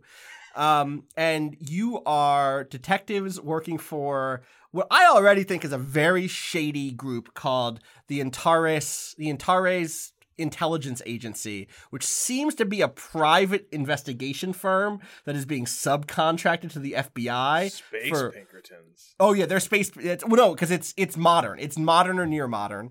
Um, and already uh, there is a conspiracy. There's a big picture conspiracy happening here. So it's five cases. This is a board game in the sense that, like you know, the the door has sort of been opened in the post legacy board game world of games that you play through once and that is it. So there are five cases. I think there's maybe a sixth bonus case online, but you have to play them in consecutive order. And when you're done, you've done the cases. You're not gonna like replay case one and pretend you don't remember who the fuck what what happened, right? Um, so the way it works is there is a, a board with five locations on it. It's like headquarters, the the lab, the um the like police department, uh, a courthouse, and then there's one that's just like field work, which is just like the world outside of those four official places. There is a a calendar that says what day of the case it is and there is a kind of like a time there's like a clock at the bottom of the of the page. I love clocks in games. Um, and you have a certain number of days to get the job done uh, and so it's like day one you know 8 a.m what do you do where do you go what do you look in look into and so it opens with like here's the crime instead of being like oh there's a dead steel magnet the first crime in detective is super interesting immediately and you'll already see like what's up with this game which is um, you get a call that a weird Polish watch showed up at an auction house. And that's strange because that watch was supposed to be in a museum in Poland in the 1930s. That was where it was supposed to be. And then it was stolen by a Nazi, uh, by a Nazi doctor. Uh, why is it in Virginia? Why is this stolen watch in Virginia? Was there a Nazi in Virginia? Question mark. And so you end up going on this, going down this road of looking into various things. Or you go to, uh, you know, you can go to the to the police department and look at the the watch that has been seized, right? And then you can take that watch to a historian and see, okay, well, what's up with this watch? Who had this watch originally? Um, and as you're doing that, the clock is going forward, and one, you are only allowed you have a stress meter that increases per hour you spend doing overtime work and also decreases your score. Uh, if you if you max out your stress the case is over and you have to start answering the end game questions immediately because you just burnt the fuck out. Labor solves La- cases. labor solves cases motherfucker. Labor closes um uh the second thing that's really cool is you're you there's an entire internet database that you're attached to for the game where you will sometimes get like a um you'll get a name and it'll be like oh this this this card that you've drawn says like look up Robert Smith in the in the database and you type in Robert.Smith and there are these moments where you go like you know you, you turn to the rest of your your friends and you're like oh shit like this guy robbed a bank 35 years ago that didn't actually happen in this case but like there are robbery like you end up going through kind of one of you gets to play the person in NCIS or or CSI cyber who is the computer person who is like "Da-da-da-da-da, I'm going to type in the the the uh uh whatever the file number is on this piece of evidence and pull up the sheet that has the you know the the mugshot of the person plus the you're, you're cops in this game. I want to be clear. It's you're, you play as cops. I want to like they're private cops. Maybe you're an investigative journalist. That's one of the roles you could be. Anyway, Um, but like you get this great feeling of like digging into a database. And then the third thing it does is sometimes it'll be like, hey, just look this up. This look up the Spider, which is an organization that helped Nazis escape Germany at the end of the war. I like look it up. I thought that could help you in this case. I'm like, all right, and this is on Wikipedia reading about how Nazis escaped and Like where- in IR IRL Wikipedia. Wow. I'm just out here like learning shit. um, and and eventually at the end of this, it does the same thing. That is like, all right, tell me how this watch got here. You know, tell me tell me why how it was caught up in this other situation that has nothing to do with this watch. That has to do with just like a robbery. Mm-hmm. Um, and it's just fun to solve mysteries together with friends. Like that's really So what it's it comes down to. cooperative. It's cooperative. It's Yeah. 100% cooperative. Um, lots of note taking, lots of speculation, lots of like and because there's this time limit on it, you end up having this situation. Sherlock Holmes Consulting Detective had a time limit in that every every move you took that Sherlock didn't have to take, you lose points. Th- this is not that. I mean, you, you the stress kind of does that, but what it really does is, all right, we only have a little bit of time left today. What do we do with the remains of our day? It's 2 p.m. The office closes at 5. We only have a 3 p.m. move and a 4 p.m. move left. What do we do with those? Do you want to spend an hour driving to the lab to try to get something fucking like analyzed? That anal- that analysis could take three or four hours. Do we really want to mm. blow that? Like, especially if we're gonna go back to the lab tomorrow, we're gonna spend another hour driving out to the lab tomorrow. We're gonna we should just go tomorrow, and we should we should fucking uh, do both of them tomorrow. And then someone says, like, no, but if we do that tomorrow, that's it's two four hour long analyses. That's the whole day. We're gonna spend the whole day in the lab. I want to be in the field. I want to go talk to people. And that stuff, that tension is really fun. So It's like, everyone has to go. you decide together. Yeah. There was one car. You go together. Everyone's just a little car figurine. That's you put really it on the map. It's so good. Um, and, and I haven't even like talked about like special abilities because there are things that happen where you go to a place, you draw a card. The card says, "All right, uh, Susie at the at the uh, evidence desk gives you the box with the old diary in it." Um, and then it can say like, "All right, well, you have if you spend a research token, you can flip this card over and read what's on the back." And you're well, fuck, I only have one research token. And then your friend, you know, Allie says like, oh, don't forget, I have the ability that lets you turn any token into a wild card token. So go ahead and spend that. And if we really need another research to- token later, I can use my ability to do that. So you do it and you flip it over, and the card says like, oh, but then you notice, uh, you know, Susie comes back and says, oh, wow, something fell out of the box, and she gives you a, a receipt that, op- that breaks open the case. Or you spend it and it, and you're wrong, and she comes back and she's like. Yeah, uh, yeah, there was also this quarter in there. It's a Like, it- Mead notebook. it's right, exactly. Um, but one of the things this game does really well that that again Sherlock didn't. Sherlock, besides the the dot, besides the directory, also had newspapers, and it was like the news, like the one broadsheet from today, from the day the crime happened. But you were able to look at past newspapers also. So like five cases ago, there might have been something about a gem heist that was relevant on today's case. Oh, cool. Detective does this in a kind of forward facing way. Sometimes you'll get a piece of, sometimes you'll finish reading the thing um, and you'll know you're on the wrong track for this current case because it will say, hey, go through all these cards and find the one marked, you know, number 135. Put that into one of the evidence baggies and then on the evidence baggie, write case number three. And when you get to case number three, you can open up this that bag and read it then, because what you found is something that's relevant but not for this case. Mm. So like in the future, you've kind of already done some work, and so that's a neat way of being like, oh, you've hit a dead end, but there's never really a dead end when it's when you're part of Antares because everything is connected. There's some secret. Man, it's really cool. There were some moments in this thing that were just like like really tiny thing right off the jump, and I'm not going to spoil what happens at the thing, but you read your briefing at the end of the briefing it says you know uh, oh and by the way uh, the funeral for frank for frank smith uh, is on wednesday at 8 p.m just meet us there. And so instead of starting at the hq that day you can choose to go to the funeral and spend your opening turn at the funeral instead of just doing whatever at hq and some shit happens there. And like throughout that case surprise frank smith's name shows up elsewhere. And it's just like those little those little connective like runners that go throughout a game end up creating a really fun sense of TV mystery style pacing. We're like, oh shit, that's I recognize that name. Um, so that's Detective. It's by Portal Games. It's really good so far. Uh, I'm super excited to keep playing through it. So that is my favorite board game, non non digital game from this year so far. So far, so far. Nice. Um, one last one, Patrick. I really need your help on this. Maybe Natalie too. Yep. Luke wants to know what is the most accessible platform of the year for someone who hasn't played or really enjoyed that type of game in decades. Thank you and Merry Christmas, Luke. So, if you were to pick one platformer from this year that was like, hey, th- go play this, like it's that good, is that Celeste? What is that? Well, it is Celeste. Uh, so you're gonna watch a video of Celeste, and or you're gonna be reviews of Celeste. It's like, yo, this is a hardcore, extremely difficult platformer. but True. That's but they added in options for you to completely manipulate the gameplay mechanics. Like they are 100% fine with you adding another jump. with Oh, you wow, Changing really? the way stamina the way like normally in the game when you're clinging to a wall, there's a stamina meter that like kicks you off so that you have to you know, keep going. You want to turn that shit off? Fine. Like game d- does not I don't think it even impacts the achievements. Like you want to game the system like good job, good for you. Like yeah, there's who a cares? huge like Um, accessibility menu where you can change all of that sort of stuff to like That's awesome.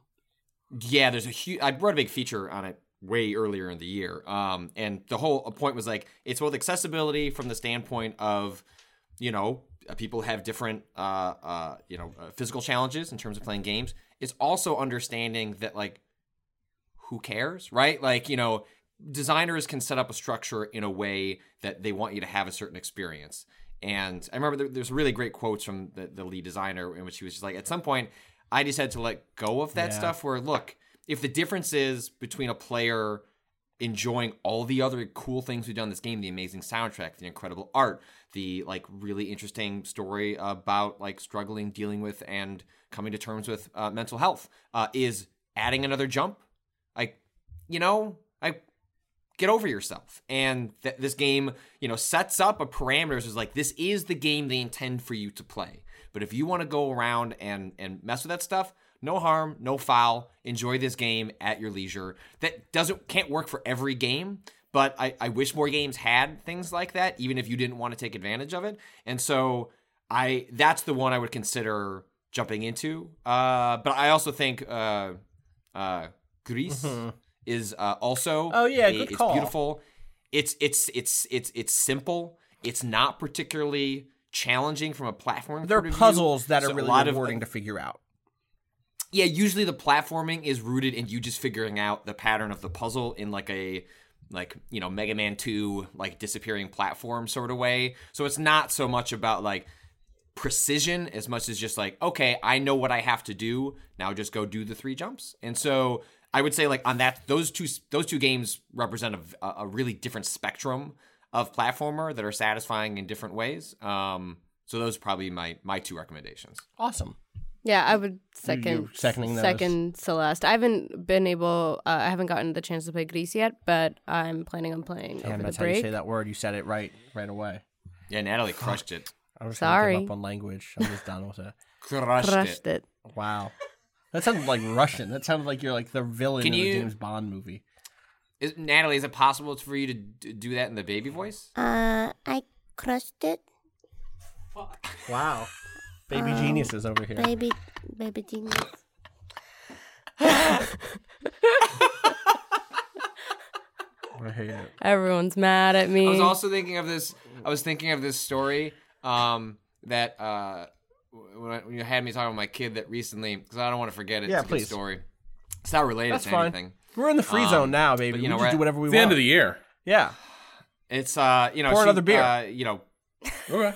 she repeats everything, and so you got to be careful about that stuff. But it's like also it's sometimes you just don't remember that you said something, and so you know, uh, I don't know why I said it, but at some point I like changed her, and she likes if you just kind of like poke fun at her and just like say things as exaggerated, and I was like, get that big butt out of here, and she runs away. She knows what her butt is. Um, and then the whole rest of the day, she was walking around the house. She would take off her clothes, or if she was wearing her clothes, she'd look behind her, pull her pants down, look at her butt, and go, "I got a big butt," and then would walk away. She'd look Yeah. at me, dead Yeah. in the eyes. I got a big butt, I love her. and then I couldn't respond because if I laughed, Right. if I acknowledged it, She'll do it again. I'm Yeah. confirming that you should do it again. So I would just had to put on just my steely face possible. This is not fun. God, I would be so weak to. Jessica. Oh, I you would just- be you just absolutely. She uh, she could walk all over me. Eat seven yogurts. She could. I would let her eat as many yogurts as she wanted. Different styles, different types. Greek yogurt. yeah, you got a big butt. Here's some yogurt. yogurt. Let's go pet some ghosts. Oh, are there any are there any lingering thoughts as we wrap up this year? Like we obviously we we have a bunch of podcasts coming out over the next week still, where we talk about our favorite games of the year and and, uh, and other stuff. But like, you know, and after that, we're gonna have a 2019 looking ahead podcast also still, and and I think probably a waypoints catch up. So we have other opportunities to talk about what's next and what's and and what what else in the world of pop culture we love. But I'm just saying in games. Any final thoughts before we wrap? Put a wrap on 2018. Games were better this year than I thought they were going to be. Halfway through the year, I was kind of feeling, Yeah. oof. You know, there's some stuff, but got to the end of this year and like I had a lot of games like I, I really I ended up liking this year's slate more than I yeah. thought I was. yeah, going I to. definitely not that many months ago was like, I think I like three games this year, Yeah. four games. Right. That's what I was worried about. Like I can make Yeah, a I- list. like there are Yeah. ten games that I could be like, I enjoyed that, but I ended up like looking at my list like a strong, like double that, like five or six that I feel really strong about. really, really strong about. Yeah. Um, I think I'm just really grateful for the sort of rediscoverability that has Mm-hmm. happened over like past games getting like a new light and a new chance to to shine, like Hollow Knight for me or even like unexplored which i brought up earlier like a lot of and a lot of that having to do with games coming to console or more specifically Mm-hmm. coming to switch so um It's been a weird year for the Switch in some ways, right? Switch is, has not had any, has not had. I mean, Smash just hit, obviously, Mm-hmm. but before Smash, there had not been this anything hugely successful first party. Mario Tennis Aces was fun, but I Mm-hmm. don't think that that stuck around. You know, that was one that like I, I halfway through the year, I was like, I guess that'll be on my list. Yeah. I like it, but um um but yeah it has it it's but definitely been a instead, weird it's year Been a lot of what you're saying, which is third party releases, old games getting getting re released. Mark of the Mm-hmm. Ninja, which we're playing through right now for Waypoint 101, is on Switch. Um, lots of li- little games like that that have helped keep that that system afloat. mm-hmm. yeah. Rob, do you have any any looking back on 2018 feelings or thoughts? Um, I mean, one, it just feels like it is. It feels so dangerous at this point to be making a game because attention is so Yeah. limited. Like you're in competition so much for people's time, and I wonder. I think there's always a bit of distortion if you do this job for a living. That your experience playing games is not going to be like people like just who do it as a hobby. Uh, and so I think I've always sort of believed that we tend to be gravitate towards the idea that games should be shorter. They should be, you know, couple sitting experiences. Uh, and I've tried to resist that, but this was kind of the year where I needed, I really found myself wanting games to be more digestible, more like that maybe I could play through an entire act of the game in a sitting. Mm. Um, and you know, following a three act structure, like that, it would be comprehensible uh, on that scale. I think that that is something that I, I am feeling more and more acutely because there are so many games that I just wish I'd had more time for this year. Yeah, But I think the the bigger thing, you know, it's a bit of a down note, I suppose, is um, it also feels a bit like excess succeeds in a lot of ways. Like the more time I put into Red Dead Redemption 2, I just found myself liking it less and less. Like the flaws became more and more apparent. And I don't it's not necessarily that oh, I hate Rockstar. I wish that I wish this game had failed to teach those guys a lesson, but it's more I think a lot of people who ended up buying that game because it was so culturally prominent yeah, and because there's such a ma- massive marketing budget behind it will they will have chosen that experience over so many others that I think were probably better and would have been more rewarding uh, this year. And I think the thing that scares me a little bit moving forward is that there are certain games, certain franchises that are almost impervious, not just to like critics' reviews, but even to their own audience's reaction. Go ahead, like downvote us. You hate this shit, but we know you'll buy it. You'll love it. Yeah. And I like I feel like that happened a little bit toward the end of the year with Fallout 76 and with Red Dead, where it's like, look, they're big names, big studios. doesn't matter what you say, doesn't matter what you feel. Uh, this is going to print money regardless. Yeah, Red Dead's been weird. I I finally I went back to it a little bit recently, um, and I guess I'm probably in chapter four now, four of seven, and I'm right on the edge when I know that game is going to get bloated in a way that I really start disliking it, based on what I've heard from other folks, based on what I've read and watched. Um, and it is weird because I. So you get to that big city, right? You get to Saint Denis, which is like their alternate New Orleans. Um, and you know when you go in, it's when Dutch is Dutch gives his whole speech, like you know whatever, like this is it, Arthur. Civilization. This is the best the people in the East have to offer. Smokestacks and and bubble gum. I hate it. We we need to go back out west where freedom lives, where the, the cows reign free and and the the people who were here first, who we all know they deserve cows. it. The wild cows. There's no people. gum on my shoes. And, and no gum and no government. That's what I say. It's me, Dutch. And I'm like, actually, I don't want to leave Saint Denis. I, I, Austin Walker, thinks that, that think that that city is rendered beautifully, and mm-hmm. there are so many people are speaking French, and there are black people, and there are people playing trumpets, and like the sit and little ragamuffins who rob me all the fucking time, and I love it. I, I love that city. I don't want to leave it, and I might just not. I might just, and that's what happened to Arthur Morgan. He settled down for good in Saint Denis and became a city boy. you know, maybe he took people out west every now and then to show them the ropes with a with a with a horse or whatever. Oh, look, this is how you ride a horse. This is likes- where I'm from. This is where I'm from. Yeah, but I live here now, and that is the Austin Not a Walker's brass band for fucking miles. yeah, this fucking garbage valley. You know, no one here is. There's no nice bars where you go in, everything stops, everyone turns and looks at you, unless they're gonna pull a gun on you. Not like in Saint Denis where there's just music flowing through the air and the the I don't. It's nice, you know. Um, and that might be it for me in that game. Uh, and that's been a weird feeling because the question, one of the questions I think we come, keep coming back to is like there are so many huge bloated releases um, and they're going to continue to be. And for for many of us, the answer ends up being like, and I'm not going to play them. I'm going to go play small games on itch, right? Like another game I, I started playing uh, this past week. It's short, and I'm, I'm going to probably finish it t- tonight. Is my hope is Extreme Meat Punks Forever, which is ha- has a fucking great name. It's uh, by Heather Robertson, who is I think from uh, did some did some school at NYU Game Center. Um, she's very nice. I've met her a couple of times. Here is the pitch on Extreme Meat Punks Forever, a serial visual novel slash mech brawler about four gay disasters beating up neo Nazis and giant robots made of meat. Get ready for the worst road trip of all time. It's a tiny game uh, on itch with like some basic mechanics and like some fun writing and cool characters and it's queer as hell and it's anti-fascist and and there are giant robots made of meat. Um, and the one solution to the bloat is I'm going to play small stuff, and I think that's a good solution, and it's one that I hope we can continue to to you know focus on here in terms of giving those games coverage and talking about them on the podcast and doing free play articles and other small game articles, right?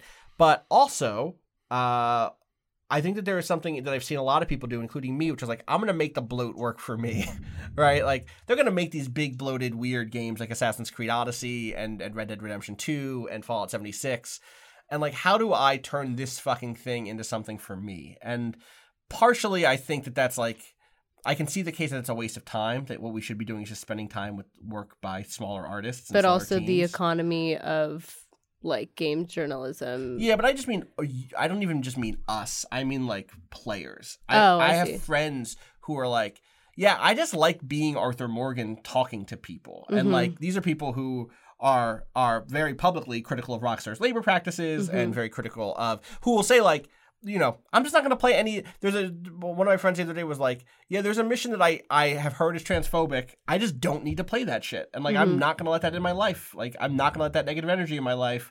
And there is to some degree always this vibe this year i've seen of people like how do I take this thing that is has attempted attempted to be made made for everybody and and find my own place in it? I've seen that in Fallout 76 and people talking about how they're finding joy in it despite it being really broken. Um, I've seen that in people who go back and mod games. Like I, it's it's something in my in my head in, in in the front of my head right now, and I'm not. I don't know where I stand on it yet, right? Like, but I'm I. It's something going into 2019 that I think we're going to continue to see is like these huge giant things that are not for you. How do you make them for you? Um, we have a great piece coming out this week. Uh, it should be up by the time you hear this from from Dia about um, f- uh, photo modes and the lack thereof, and and kind of finding kind of the the natural photo mode that is in every video game in some sense. That's really really interesting. So check that out for sure. All right, I think that's going to do it for us for Waypoint Radio in 2018, our last regular Waypoint Radio of the year. Thank you so much for hanging out with us this year. Continue to enjoy the podcast content. It's going to keep coming. Next week, we are going to start digging into a couple more of our favorite games with those big long pods, but also our uh, our our top 10 lists are, are going to hit. And associating or accompanying each of those will be an interview between the people whose pods come out or whose lists come out that day. So for instance i think wednesday my list goes up and natalie's goes up and there will be a conversation between me and natalie about our lists so that we can talk about games that probably wouldn't be mentioned anywhere else in the in the the week uh, of of goaty the week of our lord goaty. He's a goat. Gotti. gotti. Gotti. Yeah Gotti. Great, great movie. movie. Wait, is it a great Wow. movie? Is that the one with Travolta? Where Travolta plays John Gotti? E. Wait, what? Wait, who directed it? E from Entourage. E from Entourage directs that movie? I'm pretty sure. You know that? No, that's wow, 100% that true. explains a lot. That dude seemed mm, okay. I I've only watched trailers and scenes from that movie. It looks bad. The year of E directing Gotti and Aquaman being real, actually yeah, being I a know. film. Unbelievable. Mwah. Perfect. What's Vincent Chase doing these days? What's the actor doing? Animal real- rights activism, I believe. Really? I yeah, Like I good think- animal I think rights Adrian, activism? Yeah, I think Adrian Hell yeah. Grenier is like big into like animal rights and humane treatment.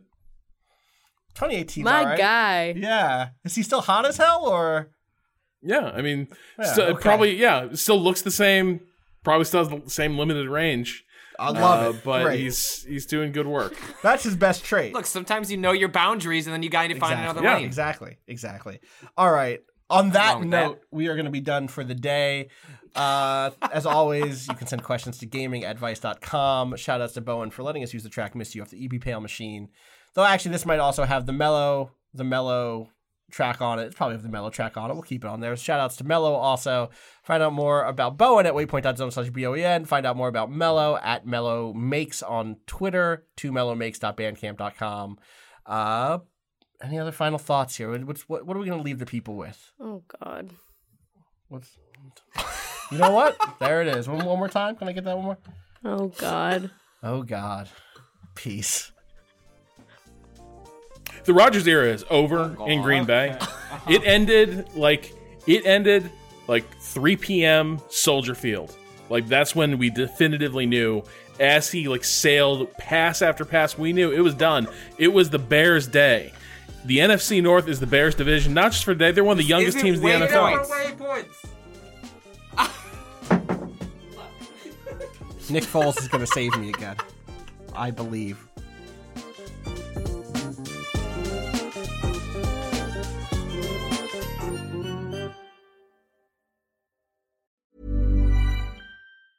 Planning for your next trip? Elevate your travel style with Quince. Quince has all the jet setting essentials you'll want for your next getaway, like European linen, premium luggage options, buttery soft Italian leather bags, and so much more. And it's all priced at 50 to 80% less than similar brands. Plus, Quince only works with factories that use safe and ethical manufacturing practices. Pack your bags with high-quality essentials you'll be wearing for vacations to come with Quince. Go to quince.com slash trip for free shipping and 365-day returns.